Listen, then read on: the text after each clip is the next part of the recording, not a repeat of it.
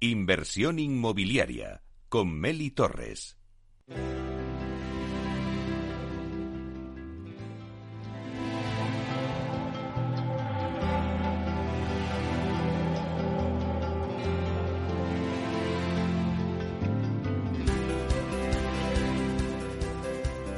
Bueno, pues estamos ya en la cuenta atrás de una nueva edición de los premios a la excelencia de Capital Radio y durante este mes de diciembre iremos conociendo las candidaturas de las empresas inscritas y seleccionadas para ser homenajeadas. Empresas que merecen un reconocimiento por lo que han hecho durante este apasionante y difícil 2021. Porque no olvidemos que en este año nos enfrentamos al reto de la recuperación después de un año complicado tras la pandemia por el COVID. Bueno, hoy presentamos a una candidatura que representa una empresa líder en el mercado de digitalización en urbanismo y no es otra que Visual Urb. El acceso a la normativa urbanística siempre ha sido un proceso largo, costoso y lleno de trámites burocráticos.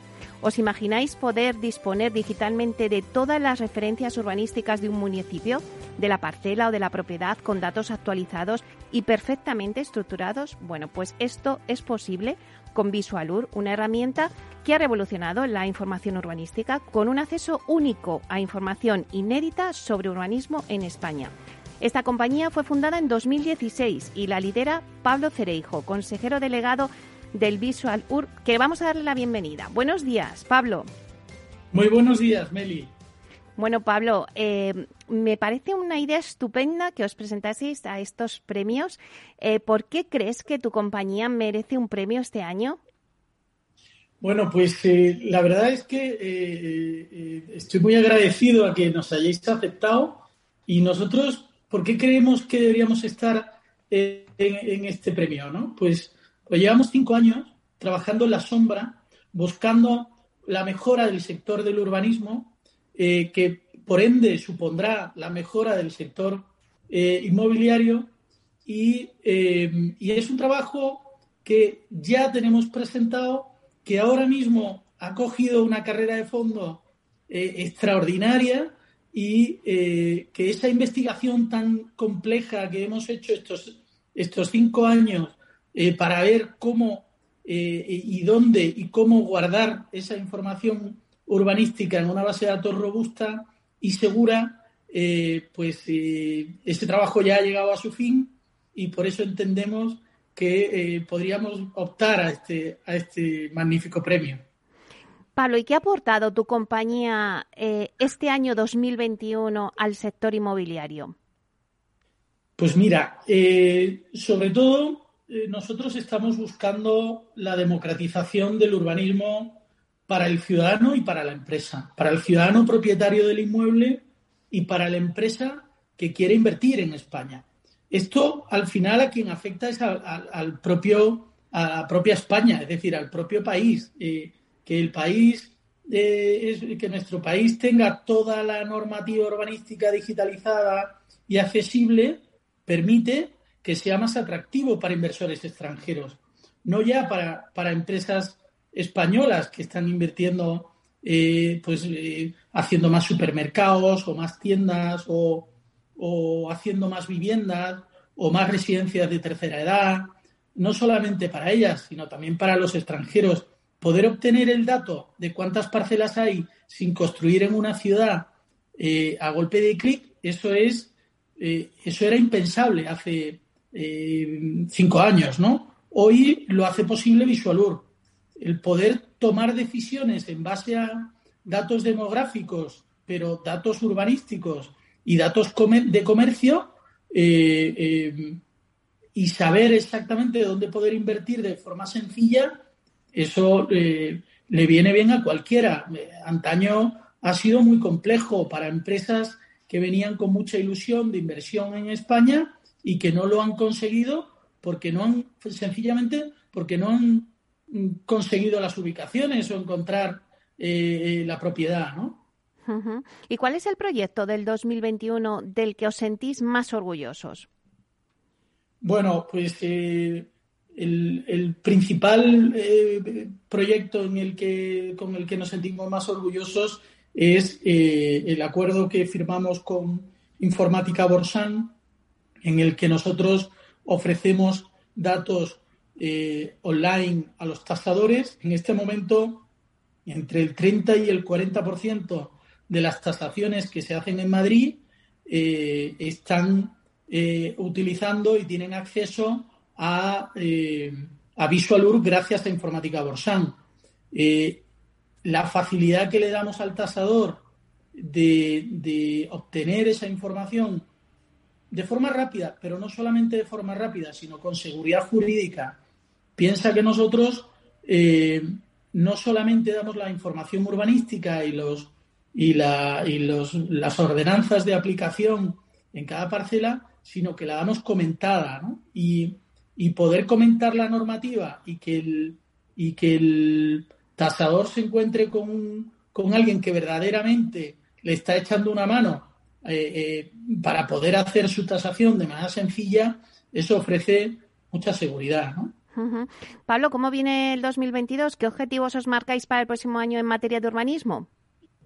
Bueno, nosotros, como te digo, nuestros primeros cinco años, el 90% del tiempo se ha destinado a estudiar, a investigar, a conocer cómo es mejor guardar el dato, cómo es eh, eh, mejor eh, establecer esa base de datos robusta y nosotros ahora mm, tenemos carrera de fondo y, fuelle suficiente pues para que el año 2022 pues podamos tener las 20 capitales de provincia más interesantes desde el punto de vista de, inmobiliario para que los, los expertos en inmobiliario puedan eh, contar con información urbanística eh, de forma sencilla, ¿no? A tan solo un clic, como siempre nos comentas, ¿no? En ese mapa interactivo. Sí, sí. El mapa interactivo o, en, el front que ofrece TASA de, Informática Borsan que, que, descarga la información urbanística eh, de forma sencilla. Mira, te doy un dato. nosotros le hemos dado al al Colegio de Arquitectos le hemos dado en pruebas nuestro sistema y ahora mismo el Centro de Atención al, Arquitecto, creo que se llama CAT, del Colegio de del Colegio de Arquitectos de Madrid, está empezando a usarlo para ver eh, eh, cómo eh, los arquitectos lo van a, a, utilizar en un futuro, ¿no? Y vamos a establecer un modelo sencillo y sobre todo económico para que cualquier arquitecto tenga acceso a, la información urbanística de cualquier parcela. Pues la verdad, Pablo, un placer que eh, hayamos conseguido con esa herramienta VisualUR digitalizar ¿no? el urbanismo que tanta falta hacía en este sector. Así que, eh, bueno, pues muchísima suerte para estos premios. Te deseamos lo mejor. Muchísimas gracias, Meli. Hasta pronto, Pablo. Gracias. Buenas tardes.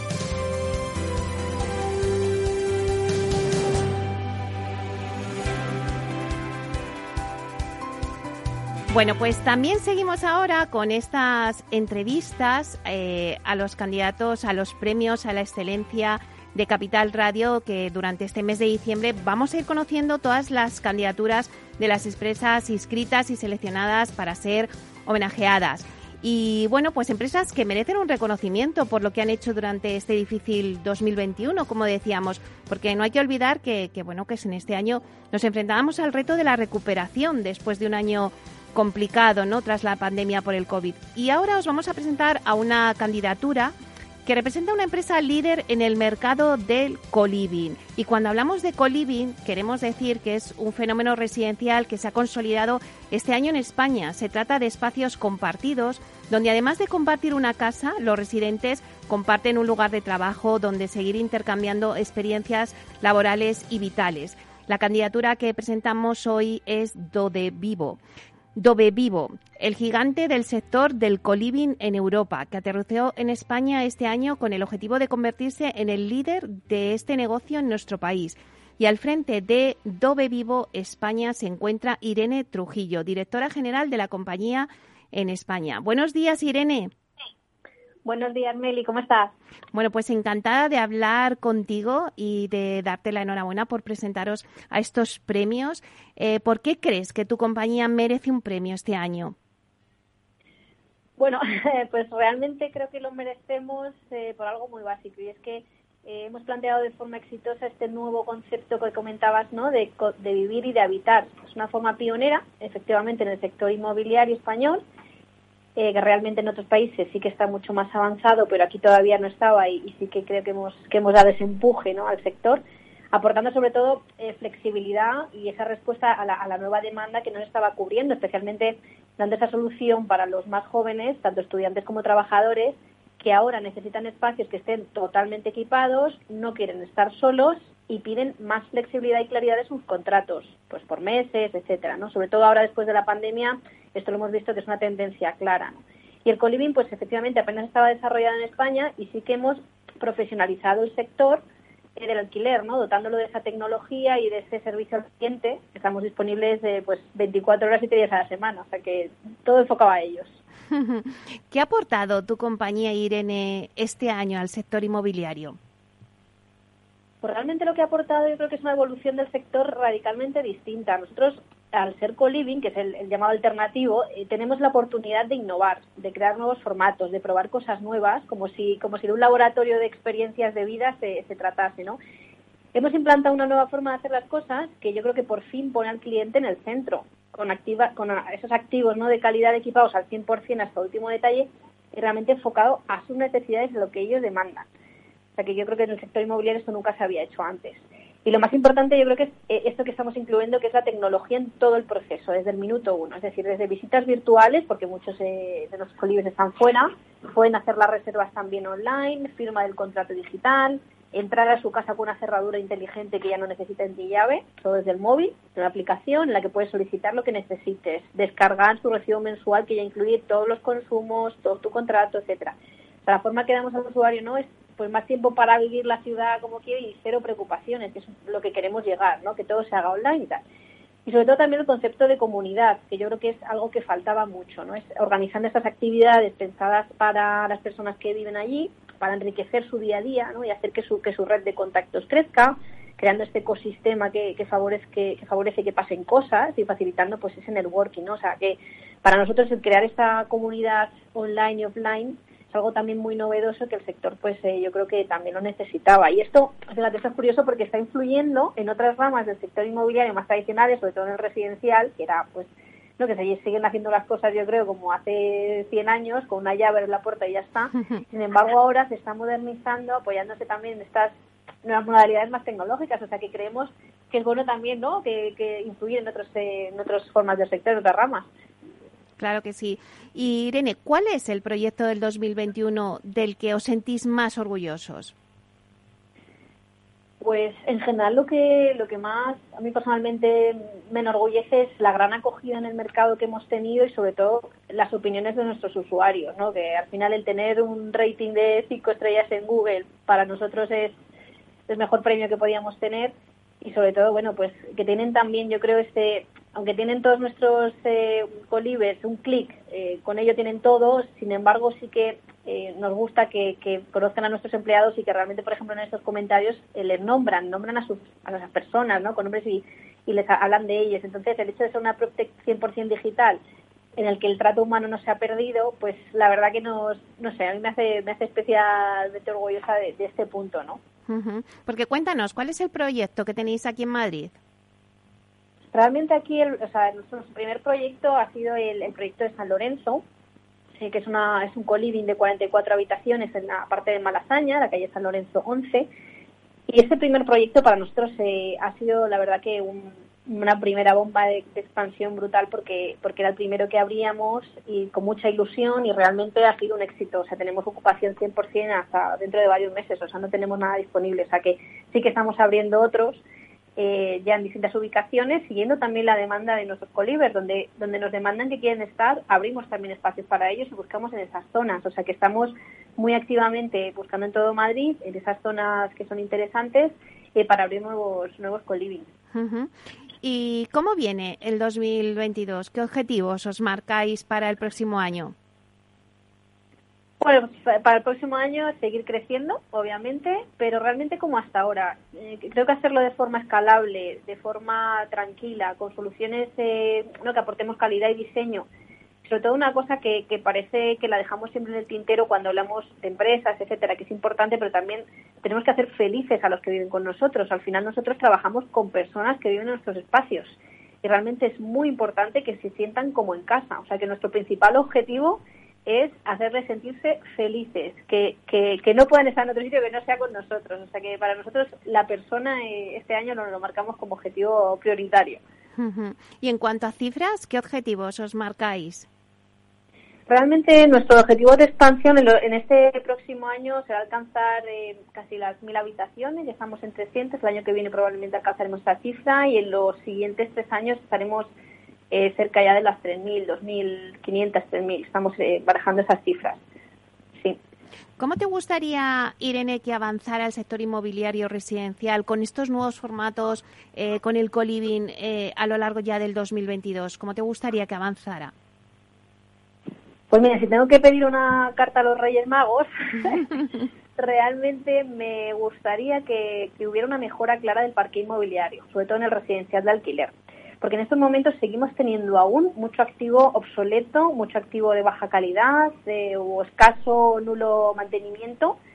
Y realmente lo que comentaba antes, que las cosas se siguen haciendo como, como hace muchos años, ¿no? Tradicionalmente, pues, eh, pues un, eh, ¿no? un particular te abre una puerta, te da una llave y ya está, sin ningún tipo de atención al cliente, sin ningún tipo de servicio, con todos los problemas que eso puede conllevar y, realmente sí que me gustaría ver esa mejora de la calidad del sector, esa profesionalización del sector también, que estamos en ello todos, o sea, yo creo que es, que es uno de los objetivos principales, hacia dónde va el sector, y sobre todo la legislación. También es importante que, sobre todo de cara al co-living, sí que la legislación acompaña estos nuevos modelos residenciales que ya están surgiendo y sí que efectivamente también hay una voluntad ¿eh? por parte de la Administración de recogerlos y de dotarlos de ese marco jurídico que, se necesita. Con las, ahora que hablas de las legislaciones, con las modificaciones que del Plan General de Ordenación Urbana del 97, eh, ¿la normativa ha sido eh, o es la llave para que se consolide definitivamente el coliving en España? Realmente sí, realmente hay dos factores. Uno es la demanda, que ya lo está haciendo. O sea, siempre tenemos que tener en cuenta que lo primero que tira para que haya un nuevo sector o se abra sectores eh, innovadores es la demanda. La demanda va seguida, va seguida de una oferta de producto y una adaptación de las empresas para que ofrezcan ese producto y después va la legislación. O sea que este es el paso natural y en estos momentos efectivamente la legislación es el paso siguiente porque ya la, la demanda está, la oferta ya se está abriendo pero para que se consolide realmente sí que es cierto que la legislación tiene que estar clara y que los players, inversores, promotores, etcétera, y operadores tenemos que tener las reglas del juego claras eh, para poder avanzar ¿no? en este sector y que haya más inversión y que veamos proyectos realmente de calidad en los próximos años, sí. Y ya para terminar, Irene, eh, ¿cuál sería eh, vuestra carta de presentación, como por así decirlo, para alguien que no conozca Dove Vivo y que, bueno, pues que esté buscando un espacio compartido? Eh, ¿Cuál sería un poco la carta de presentación? ¿Qué le ofrecéis a vuestro cliente? Pues mira, le ofrecemos eh, ese mix, ese mix eh, perfecto entre privacidad y comunidad, es decir, tener tu espacio, tu espacio privado totalmente equipado con tus sábanas, con tu toalla, con todos los servicios incluidos, eh, sin tener que preocuparte de internet ni de conectar nada, con una factura mensual, con solo la maleta llegar y ya lo tienes todo, y además con actividades, con comunidad donde se va a poder conocer gente nueva, donde vas a poder, si eres un estudiante de posgrado, si eres un joven trabajador, eh, que aterrizas en la ciudad de repente por unos meses o un año, pues eh, vas a poder conocer gente y vas a poder empezar casi desde el minuto uno con una red muy nutrida de, contactos. O sea que yo creo que es, que es lo, más importante. Hoy en día el coliving es una alternativa a, a, bueno pues a una residencia, a una habitacional Sí, realmente es una alternativa más, sobre todo para un rango de edad que ya no es a lo mejor quizá el estudiante tan joven, que cuando eres estudiante de 18 años, pues te puedes una residencia de estudiantes.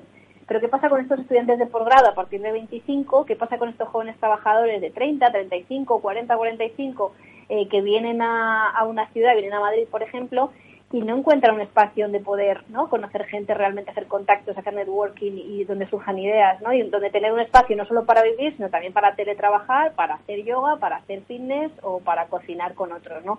Entonces, es una alternativa clara con una forma de vivir diferente. Entonces, eh, yo creo que lo que estamos dando sobre todo es una respuesta a este nicho de mercado que, que no estaba cubierta, que no son el estudiante tradicional que viene a la universidad pues más jovencito, ni tampoco es el, el, la persona que quiera vivir solo en un apartamento. ¿Qué pasa con el resto? no Pues es una respuesta para todas este, estas personas que además cada vez son más las personas que quieren vivir así durante un tiempo de su vida porque lo necesitan. Bueno, pues Irene, muchísimas gracias. Irene Trujillo, directora general de Dove Vivo en España. Muchísimas gracias por estar con nosotros. Eh, bueno, mucha suerte para esta candidatura y nos vemos pronto. Muchas gracias a ti, Meli. Un abrazo. Hasta pronto.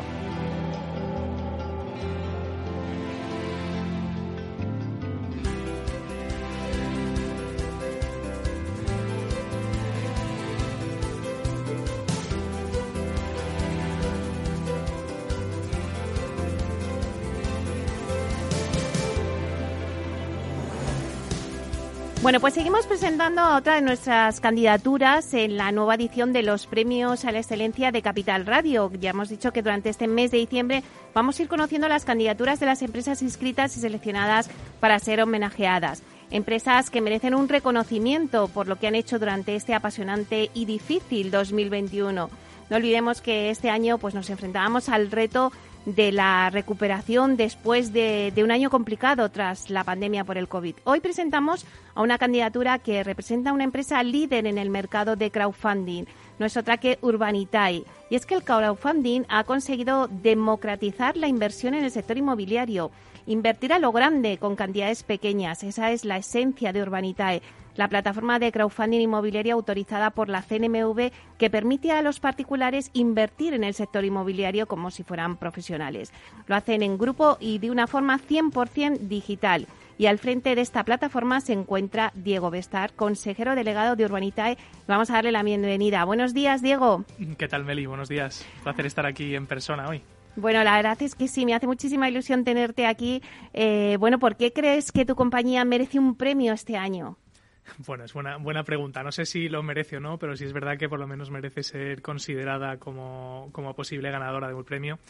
A ver, la verdad es que Urbanitae ha, logrado lo que, lo que yo creo que la mayoría de plataformas de crowdfunding siempre han, han pretendido hacer, ¿no? Y, este año ha sido, ha sido yo creo que la, el año que, que ha demostrado que se puede llegar a conseguirlo, ¿no? Y es pues eh, abrir ese, ese mercado de inversión profesional a, los pequeños y medianos inversores. ¿no? Es verdad que desde el principio, cuando montamos Urbanitae, nuestra pretensión era hacer grandes proyectos inmobiliarios. De hecho, yo siempre lo cuento que en el 2017, incluso antes de abrir la plataforma al público, yo ya estaba pensando en algún día podremos hacer un gran edificio en el centro de una ciudad ¿no? y, y estará eh, invertido por miles de pequeños y medianos inversores con cantidades pequeñas. Y eso lo hemos logrado este año. Yo creo que es la primera vez que una plataforma de nuestras características ha logrado eh, llegar a hacer proyectos de la envergadura que hemos hecho nosotros. Pues lo dejamos ahí y continuamos en unos minutos.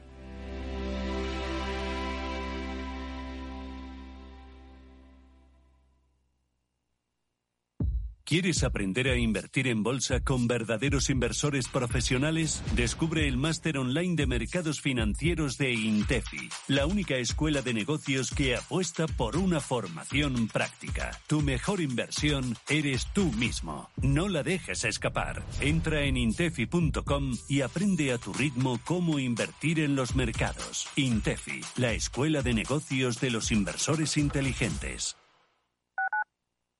Capital Radio Madrid 105.7. Es el momento ideal para convertir esa puerta rota en una mesa alrededor de la que celebrar el próximo cumpleaños del peque de la casa. No la entierres en el vertedero. Ya es hora de reciclar. Coloca cada residuo en su contenedor o llévalo al punto limpio más cercano y participa en la economía circular. Comunidad de Madrid. Conecta Ingeniería es el programa que acerca la ingeniería a la sociedad. Todos los miércoles de 10 a 11 de la mañana en Capital Radio con Alberto Pérez. Conéctate.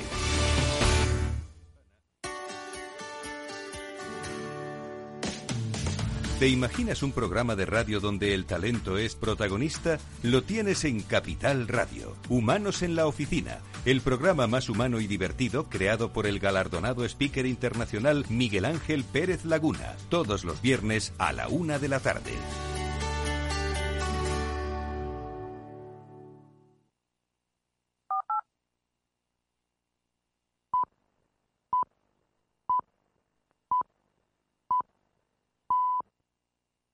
Inversión inmobiliaria con Meli Torres.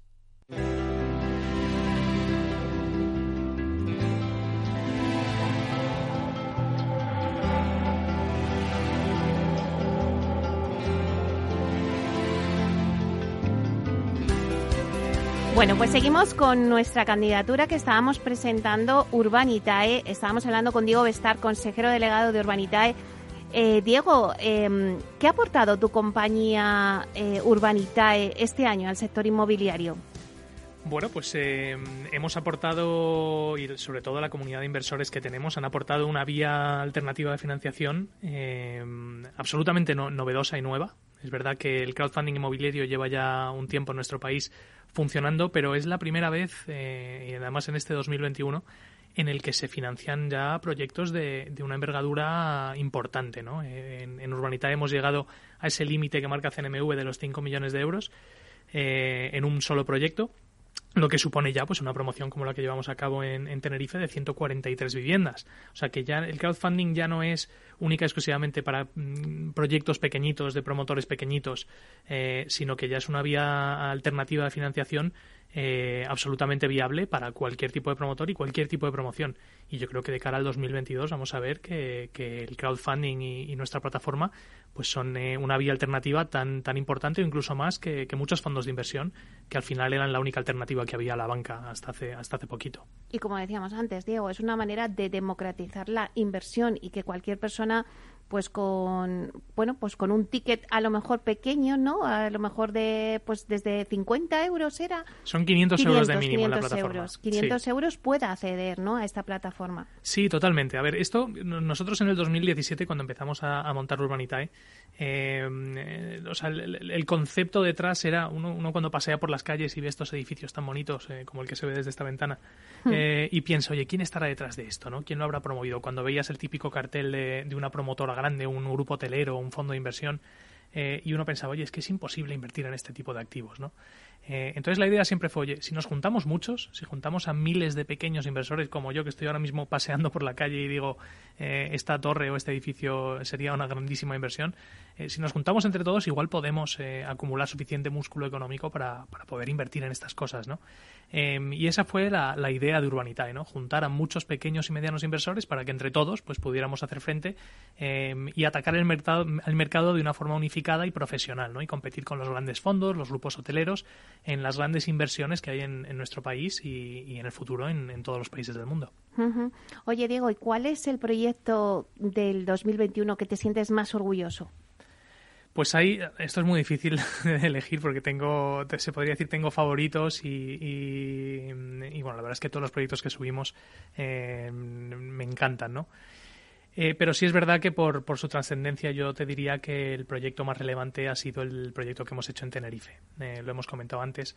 Es un proyecto el más grande de la historia del crowdfunding en nuestro país. Eh, un proyecto grande de 143 eh, viviendas con un promotor que tiene una trayectoria y una experiencia eh, muy larga y que, bueno pues al final confió en que en que Urbanita y sus inversores iban a poder financiar ese proyecto y, la verdad es que lo financiamos y lo, financiamos sin mucho problema no incluso antes del tiempo estipulado. O sea que ese proyecto yo creo que fue un antes y un después. Así como en el pasado hemos hecho proyectos que fueron muy importantes porque fue la primera vez que una gran promotora, por ejemplo, el proyecto que hicimos con Gestilar en, Pozuelo del Arcón, fue la primera vez que una gran promotora acudía al crowdfunding para financiarse. Em, en este caso es verdad que el tamaño del proyecto, los 5 millones de euros, que es el máximo que marca CNMV y el proyecto más grande de la historia, yo creo que ha cambiado, ha cambiado las reglas del juego y ha hecho que muchos promotores que quizás no acudían al crowdfunding por pensar que era solo para tickets pequeños de inversión, hayan mirado esto de otra manera Y es verdad que desde que cerramos ese proyecto y salió, salió publicado en, prensa que se había cerrado, hemos tenido acercamientos de muchos promotores buscando ya financiación para promociones que antiguamente hubieran sido impensables en el mundo del crowdfunding. No sé si puede, se puede decir ¿no? que, el crowdfunding se ha consolidado ya en el sector inmobiliario en este año, pero ¿cómo viene el 2022? ¿Qué objetivos os marcáis para el próximo año? Pues el 2022, eh, bueno, es verdad que el 21 ha sido un poco el punto de inflexión de, pasar a, cosas pequeñas a proyectos serios.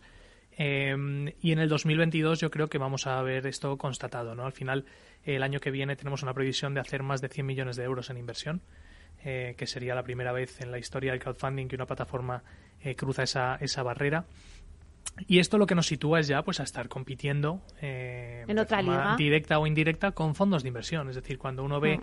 los grandes fondos de inversión de financiación alternativa inmobiliaria, pues hacen igual inversiones de entre 50 y 150 millones de euros, ¿no? Y ahí es donde vamos a estar nosotros, sin ser un fondo, siendo una, una comunidad de inversores eh, una plataforma de crowdfunding eh, y, bueno pues abierta a todo el mundo y como bien dices tú pues que democratiza la inversión en, una tipología de activos que nunca ha estado accesible nunca ha sido accesible para, el pequeño y mediano inversor. Vais a estar ahí en la Champions esa era la idea no poder poder competir contra los grandes. ¿Cómo te gustaría que avanzara el crowdfunding aplicado en este caso al sector inmobiliario en 2022? Pues bueno, un poco siguiendo la, línea que acabamos de comentar, también en Urbanitae vamos a empezar a mirar eh, otro tipo de inversiones. Eh, cada vez vamos teniendo una base de inversores más amplia eh, y esto lo que implica es pues, que también cada inversor tiene, tiene distintos objetivos de, rentabilizar su dinero, pero uno de los objetivos que más nos verbaliza nuestra base inversora es el, el querer invertir en activos en rentabilidad. Entonces, en el 2022 vamos a empezar a, estudiar más de cerca eh, la posibilidad de adquirir activos singulares que generen alquileres. Eh, bueno, pues los típicos locales comerciales en zonas prime de la ciudad, eh, incluso edificios enteros para ponerlos en alquiler. Bueno, ir enfocando un poco por esa vía, a ver, bueno, pues cómo, cómo resulta, cómo de atractivo resulta dentro de nuestra base inversora y en el 2022 empezaremos a, estudiar eso, ¿no? Urbanita de rentas. Eh, Diego, para alguien que nos esté escuchando y que, bueno, pues no conozca Urbanita, aunque ya lo dudo, eh, que nos conozcan, pero bueno, eh, todavía seguro que hay alguien por ahí, algún inversor que nos conozca. Eh, ¿Cuál sería vuestra carta de, presentación? ¿Cómo intentaríais em, atraer al inversor a decir, mira, vente a Urbanitae? Mm. Pues mira, yo la, la, manera más sencilla que tengo de explicarle a, todo el mundo en qué, en qué consiste Urbanitae es básicamente decir que hacemos lo que se ha hecho toda la vida. Es decir, toda la vida hemos visto pues el juntarse con un amigo un familiar, juntar un dinerillo, unos ahorros que, que se tienen y, comprarse un piso para reformarlo y ponerlo al alquiler o venderlo, ¿no? Es decir, invertir en el sector inmobiliario entre dos, tres, cuatro personas se ha hecho toda la vida. Ahora bien, lo novedoso de, lo que hacemos nosotros es que juntamos no a dos, ni a tres, ni a cuatro conocidos, sino a miles y miles y miles de inversores para que entre todos, con cantidades pequeñitas, como hemos hablado antes, de mínimo de 500 euros, pues agrupemos suficiente dinero para no comprarnos un piso, sino comprarnos un edificio entero o comprarnos un solar en una zona que esté muy bien, eh, urbana y residencial, para construir, por ejemplo, una promoción. Entonces, bueno, es unir a muchos pequeños inversores para que entre todos podamos invertir como invierten los profesionales. Aparte, se hace todo online de forma muy rápida, muy sencilla. Somos una plataforma regulada, o sea que el inversor puede tener cierta tranquilidad de que estamos supervisados por, por CNMV. Y, bueno, pues toda la gestión, todo lo que es la gestión de los activos, la compra de los edificios, eh, el estar en contacto con los promotores e informar a los inversores de cómo van los proyectos, lo gestiona la plataforma directamente sin que el inversor tenga que estar dedicándose a ello. ¿no? O sea que es una manera muy sencilla de invertir en el sector inmobiliario eh, delegando la gestión a una plataforma profesional como, como es Urbanitae y, bueno, pues sacándole unas rentabilidades al dinero que hoy por hoy están muy, muy complicadas en el sector financiero. Claro, ¿y de qué rentabilidades podremos hablar? En función de cada de cada promoción o cada proyecto es diferente, pero ¿qué rentabilidades podría sacar? Bueno, pues las rentabilidades, como dices, dependen al 100% de cada proyecto, siempre son estimadas, aunque ahora podemos hablar de, de, los proyectos que ya hemos cerrado, ya hemos devuelto y las rentabilidades que hemos tenido. Para rentabilidades de promoción de obra nueva, que es el, core de lo que hacemos, lo principal, estamos hablando de tires de alrededor del 15% como objetivo. Eh, las rentabilidades reales que hemos dado hasta ahora, hemos devuelto ya nueve proyectos y la rentabilidad eh, real eh, de estos han sido superior al 20%. O sea que Depende al 100% de los proyectos, de cómo se vayan dando, eh, pero bueno, en cada proyecto desglosamos muy bien eh, eh, las rentabilidades estimadas, en qué se basan, los precios de venta de los activos. bueno, cada, cada proyecto tiene, tiene una explicación de, de esas rentabilidades y también de los riesgos que conlleva la inversión. ¿Cuántos proyectos lleváis, Diego? Hemos hecho 42 proyectos hasta la fecha. Madre mía. Bueno, y todos los que os quedan. Muchísimas gracias, Diego Bestar, consejero delegado de Urbanitae. Muchas gracias por estar aquí, por hacernos la carta de presentación de, de Urbanitae. Y bueno, muchísima suerte para los premios. Gracias, Meli. Un placer. Hasta pronto.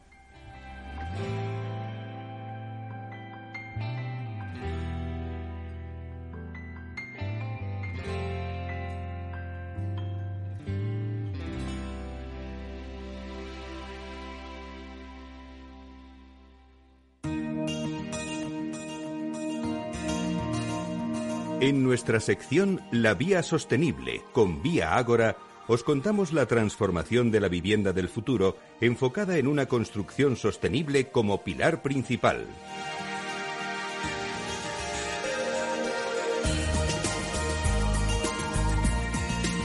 Bueno, pues ahora en nuestra vía sostenible con Vía Agora vamos a hablar del porqué de la política de sostenibilidad del grupo Vía Agora. Y lo hacemos con Ana Elisa, directora, Ana Elisa Rodríguez, directora de la Fundación Gómez Pintado y que también lidera el Departamento de Responsabilidad Social Corporativa en Vía Agora. Buenos días, Ana Elisa. Muy buenos días, Meli, después de un largo puente además. Sí, es verdad. Bueno, cuéntanos un poquito el porqué de la política de sostenibilidad del grupo Vía Agora. Eh, pues eh, en, primer lugar me gustaría enfatizar, eh, que es algo que me gusta recordar, que el compromiso de una empresa sostenible conlleva la responsabilidad de realizar una gestión ética, es decir, una gestión económicamente viable, socialmente responsable y ambientalmente respetuosa con el entorno. teniendo en cuenta esta premisa, la política de sostenibilidad de una empresa es precisamente donde deben establecerse las líneas maestras y los criterios de decisión de la empresa en aras de la sostenibilidad. Eh, en concreto, la, política de sostenibilidad engloba eh, las directrices para orientar todas y cada una de las actividades y proyectos de la empresa en favor de la sostenibilidad eh, y, por tanto, deben expresar objetivos concretos y tienen que ser coherentes con el resto de las políticas de la organización y con el código de conducta. Y, por supuesto, la política de sostenibilidad que define a la empresa eh, debe ser realizable, eso es importante. Y es importante, además, que se haga pública para que todos los grupos de interés, eh, internos y externos, es decir, los empleados, proveedores, clientes, etcétera, sean conocedores del posicionamiento y, del trabajo en favor de la sostenibilidad que está haciendo la empresa. ¿Y cuál es vuestro compromiso en política de sostenibilidad dentro del grupo Vía Agora? Pues la política de sostenibilidad del Grupo Viagora marca nuestro firme compromiso de optimizar tanto la sostenibilidad de nuestros proyectos como la de las compañías que conforman el grupo. Em, nuestra política de sostenibilidad se basa en los principios y valores que se recogen, por supuesto, en el Código de Conducta de Viagora y obedece a los fundamentos éticos de comportamiento imprescindibles para crear y fortalecer una cultura corporativa en la que se identifiquen todo nuestro grupo de interés. Eh, a, su vez, el modelo de negocio de Viagora se fundamenta en tres grandes pilares sobre los que se asienta la estrategia corporativa global. Y estos tres grandes pilares son, por supuesto, la sostenibilidad, además la eficiencia y la innovación.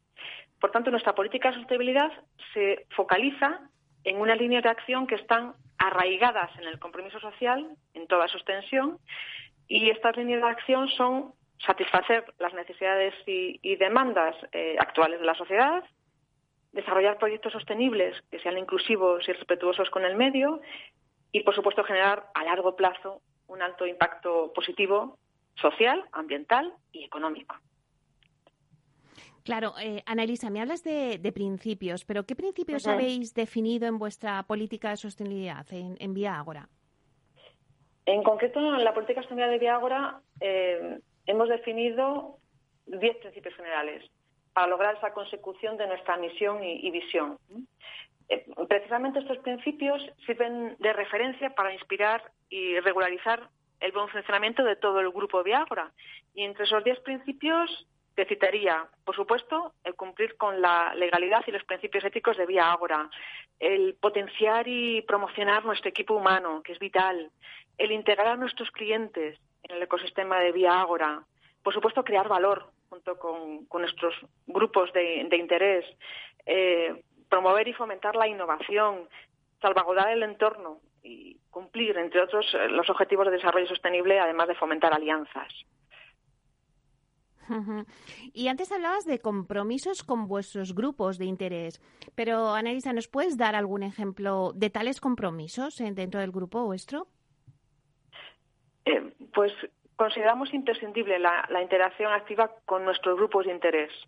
Y en este sentido, promovemos y mantenemos una comunicación fluida y abierta con todos ellos para conocer sus expectativas, compromisos y mejorar así todo lo que se refiere al entorno de la sostenibilidad.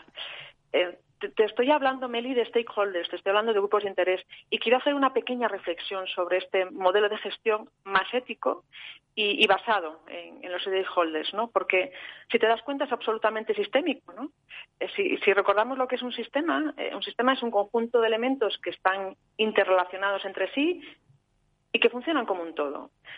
Por tanto, si la gestión eh, basada en los stakeholders es, una eh, gestión basada en, un ámbito de 360 grados, no nos estamos haciendo únicamente en referencia a lo que son clientes, no te olvidas tampoco del capital humano, no te olvidas de tus proveedores. Es una gestión mucho más holística, mucho más eh, agregadora, si se puede decir, ¿no? Entonces, eh, basándose en esa gestión que agrega, que es 360, basado en todo el ámbito de los grupos de interés, eh, te citaría algunos de nuestros compromisos, ¿no? Como referencia.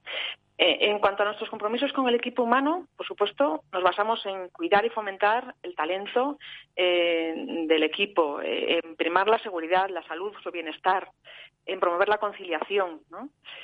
En cuanto a compromisos con los clientes, que son la razón de ser de Viagora, nos focalizamos en la superación de sus expectativas, desde el preciso momento en que se establece la primera comunicación hasta concluir el proyecto y la fase postventa. Y precisamente para materializar el compromiso con los clientes se trabaja desde dos máximas, desde la innovación, que ya te la he citado antes, y la mejora continua. Eh, y para ello se analizan semanalmente las tendencias eh, más sostenibles y eficientes del mercado a propuesta del Departamento de Innovación y del Departamento Técnico y se integran aquellas que sean más óptimas en los procesos, en los productos y en los servicios de Viagora. Por supuesto, también se fomentan los compromisos con los colaboradores, que son imprescindibles, porque es primordial trabajar con ellos de la mano. Y, por tanto, difundimos el propósito sostenible de Viagora entre todos nuestros colaboradores, además de recoger toda su información y, trabajo em, que, nuestros colaboradores desarrollan en cuanto a RSC y a criterios eh, ESG. Y por último, citarte al entorno, no nos olvidemos de ello, ¿no? Em, y para ello la política se basa en la minimización de impactos, ¿no? que, como es la minimización de huella medioambiental de todas las actividades de Viagora en términos de contaminación atmosférica y de generación de residuos. Y para minimizar, que es algo que repite muchísimo Amelia, hay que medir, claro. hay que tener datos y, por ello nos hemos comprometido a medir la huella de carbono de los edificios que construye Viagora, esa huella de carbono del producto, eh, para avanzar en el camino de la reducción y la compensación y así lograr de manera global eh, estar alineados con el Acuerdo de París y limitar el calentamiento mundial por debajo de ese 1,5 grados centígrados. ¿no? Bueno, pues la verdad es que es muy interesante, eh, Anelisa, que nos hayas contado, bueno, pues ese porqué de la política de sostenibilidad dentro del grupo Viagora y conoceros un poquito más en esta materia. Así que muchísimas gracias. Muchas gracias a ti y animaría a todos los oyentes a que hicieran este acto de reflexión también y ese trabajo conjunto en favor de la sostenibilidad a través de su política. ¿no? Claro que sí. Pues muchísimas gracias, Anelisa Rodríguez, directora de la Fundación Gómez Pintado en Vía Un placer. Gracias, Melín. Inversión inmobiliaria con Meli Torres.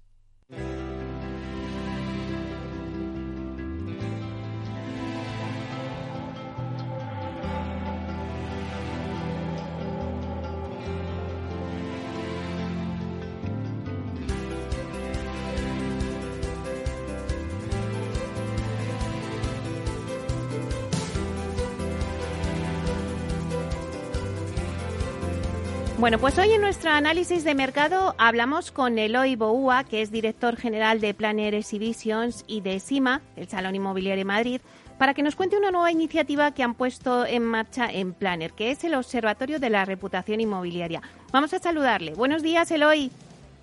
¿Qué tal? Muy buenos días. Bueno, pues encantada de tenerte con nosotros hoy, precisamente que acabáis de lanzar esa nota de prensa de esta nueva iniciativa. Eloy, ¿cómo surge esta iniciativa y qué pretendéis con este observatorio? Bueno, la, iniciativa surge de la reflexión en torno a la reputación eh, empresarial en general y cómo esto afecta en particular a las empresas del sector inmobiliario. Vivimos eh, en lo que muchos llaman economía de la reputación, eh, que es un, entorno empresarial en el que las percepciones que se tienen de una empresa no, no dependen solo de la calidad de sus productos y sus servicios, sino que, que, bueno que, que, eso forma parte muchas veces de criterios de decisión por parte de los compradores que vamos a comprender, ¿no? Eh, es más la percepción que la calidad en sí, eh, lo que se valora.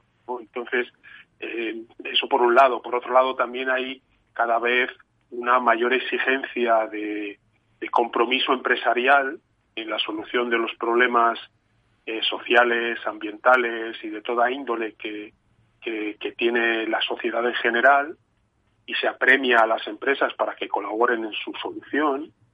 Y, por otro lado, también eh, hay una presión cada vez de mayor sobre las empresas para, para eh, eh, las compañías adopten una posición ética y de responsabilidad en todo aquello que hacen en su actividad diaria. ¿no? Todo, esto hmm. en el sector inmobiliario pues tiene un impacto también, como es fácil comprender, ¿no? Es una parte de la actividad económica. Y en el sector se están dando pasos y nos parecía que era importante primero eh, destacar esas iniciativas que ya se están tomando, esa forma de gestionar la reputación que ya se está haciendo por las empresas del sector inmobiliario, pero también eh, crear este órgano, este observatorio para impulsar eh, la gestión de la reputación en un sector tan diverso como es el inmobiliario. Esto es un poco el, origen de la iniciativa y, y, por qué nos parecía interesante en este momento. También Creo que recordarás que Planner impulsa desde hace ya cuatro años un informe anual sobre la reputación de las empresas promotoras que, bueno, pues que nos ha dado este, este background, este, este, esta experiencia en la importancia de este asunto dentro del sector. ¿no? De hecho, en el CIMA Otoño ya disteis a conocer el indicador global de, reputación de las empresas promotoras y repuntaba hasta 5,6 puntos, es decir, seis décimas más que, en la edición anterior. Eh, ¿Esto quiere decir, Eloy, que, está, que el 2021 está resultando un año con un salto cualitativo para la imagen del sector inmobiliario en su conjunto y de las empresas en particular? Sí, creemos que sí, porque estos temas de reputación eh, no, no, es para estar satisfechos. ¿eh? 5,6 puntos sobre 10 es un aprobado eh, holgado, pero vaya, todavía es una nota baja. Pero es verdad que la reputación parte de unos niveles mucho, mucho más bajos hace cinco años, en el 2017, cuatro años, cuando empezamos el estudio, y es una buena noticia que la evolución siempre haya sido desde entonces al alza. Eh, también en reputación los pasos que se consiguen son muy modestos de, un año hacia otro en este sector y en, la mayoría de los sectores. Pero un salto de seis décimas es una evolución importante y probablemente se basa en el comportamiento del sector durante el periodo de pandemia, pero también a que el sector en general, las empresas del sector, sus CEOs y sus directivos son cada vez más conscientes de, de este asunto, ¿no? Y están implicándose en la gestión de la reputación eh, de una forma global y no solo como una implicación en determinados momentos claves y puntuales en temas de carácter social, sino como algo más global, ¿no? Están eh, cambiando la forma de gestionar las compañías, están adoptando compromisos de cumplimiento de los objetivos de desarrollo sostenible de Naciones Unidas, están incorporando los criterios ESG en sus modelos de gestión, están implantando códigos éticos y políticas de responsabilidad. Todo esto está calando en el imaginario colectivo y eso creo que explica, en cierto modo, el porqué esta evolución positiva de los indicadores de reputación. ¿Y qué objetivos, Eloy, perseguís con el observatorio? Bueno, lo, primero es que al tratarse de un, del inmobiliario, un sector tan diverso, eh, eh, es difícil conjugar eh, los, intereses y las necesidades de todos los subsectores que concurren en el inmobiliario. Y por eso, eh, como primera medida, nos hemos dotado de un comité de expertos compuesto en la actualidad por 23, 23 personas que pertenecen a distintas empresas del ámbito inmobiliario, promotoras, patrimonialistas, comercializadoras, servicers, tasadoras, asociaciones del sector, de manera que podamos tener una visión lo más integral, lo más 360 grados posible de la realidad de la reputación y de la necesidad de la, y las especificidades de la gestión de la reputación en un colectivo tan diverso de compañías cotizadas, no cotizadas, etcétera. Em, y este comité de expertos lo que lo que lo que pretendemos es que nos ayude a impulsar todas las iniciativas que queremos poner en marcha. El, objetivo es avanzar en el conocimiento de la reputación en el seno de las compañías, insisto, no, solo a nivel de cargo directivo encargado de la gestión reputacional o de la gestión de la marca, sino a nivel de, primeros directivos, de CEOs, que sean conscientes, y no lo son ya, de la importancia de este intangible, no solo en la imagen eh, y la reputación de las compañías, sino en su, su actividad, en su, su, supervivencia futura, en su éxito futuro también. Em, em, por otro lado, la, necesidad, en línea con lo anterior, de gestionar este intangible, de gestionar la reputación. Hay metodologías, hay indicadores, hay maneras de gestionar la reputación e incorporarla como un KPI más en tu, en tu modelo de gestión. En tercer lugar, me he referido a ello antes, compartir experiencias y buenas prácticas dentro del sector y de otros sectores que nos puedan ayudar a las empresas inmobiliarias a, gestionar la reputación. Y, en el cuarto, en cuarto lugar, pues como parte de lo anterior también, pues impulsar iniciativas como eventos en los que se hable de reputación, o informes que miran la evolución como el, informes sobre reputación de las empresas promotoras, informes que miran la evolución de la reputación eh, y la percepción que se tiene de la reputación dentro de las compañías y, en la sociedad en general, eh, hacia el sector inmobiliario. Es un poco el, el, dibujo que nos hemos hecho. Muy bien. Y por encima de todo, pues que la reputación forme parte del día a día de la gestión. Eloy, pues lo dejamos ahí y lo seguiremos ese observatorio próximamente. Muchísimas gracias. Al mal tiempo, mala helada. El cambio climático lo ha cambiado todo y los riesgos son más y más imprevistos, como las lluvias, las heladas o el pedrisco. Por eso necesitas un buen seguro agrario que garantice tu tranquilidad. Y ahora es el momento de contratar tu seguro de uva de vino. Agroseguro. Trabaja sobre seguro. Somos Mazapanes Barroso. En nuestra empresa elaboramos productos con ingredientes seleccionados siguiendo una tradición artesana transmitida de generación en generación desde hace más de un siglo. Te llevamos el auténtico mazapán artesano de Toledo a tu casa. Nos esperan fechas muy especiales en las que no puede faltar en tu mesa. Compra tus dulces favoritos en nuestra tienda online www.mazapanesbarroso.com o llamando al teléfono 92 535 3149. Disfruta del auténtico mazapán con Mazapanes Barroso, maestros artesanos con tradición y calidad desde 1890.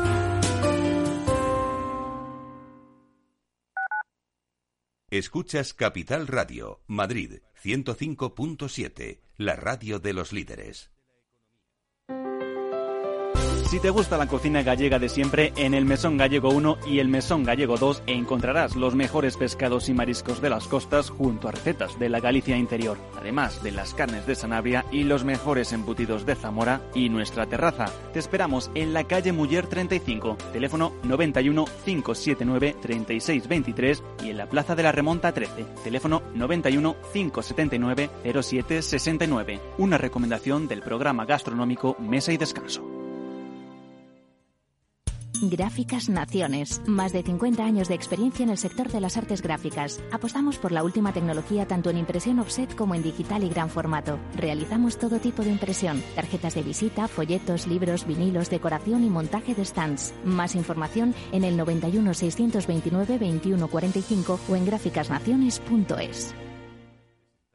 Disfruta de la mejor cocina gallega en Montes de Galicia. Todo un clásico moderno en el barrio de Salamanca. Disfruta de la variada dieta atlántica, de las mejores carnes y pescados tratados con respeto y transparencia y regados con una de las mejores bodegas de la zona. En grupo, en familia o en pareja, Montes de Galicia te ofrece el espacio perfecto en cada ocasión. Diciembre es el mes de la movilidad en Capital Radio. El programa Movilidad sobre Ruedas se viste de gala para recibir de martes a viernes a los principales protagonistas del sector en Movilidad sobre Ruedas de 2 a 3 de la tarde. Presentado y dirigido por Chim Ortega. Patrocinan diciembre mes de la movilidad Nissan y Arbal BNP Paribas Group. Para personas inquietas, Capital Radio.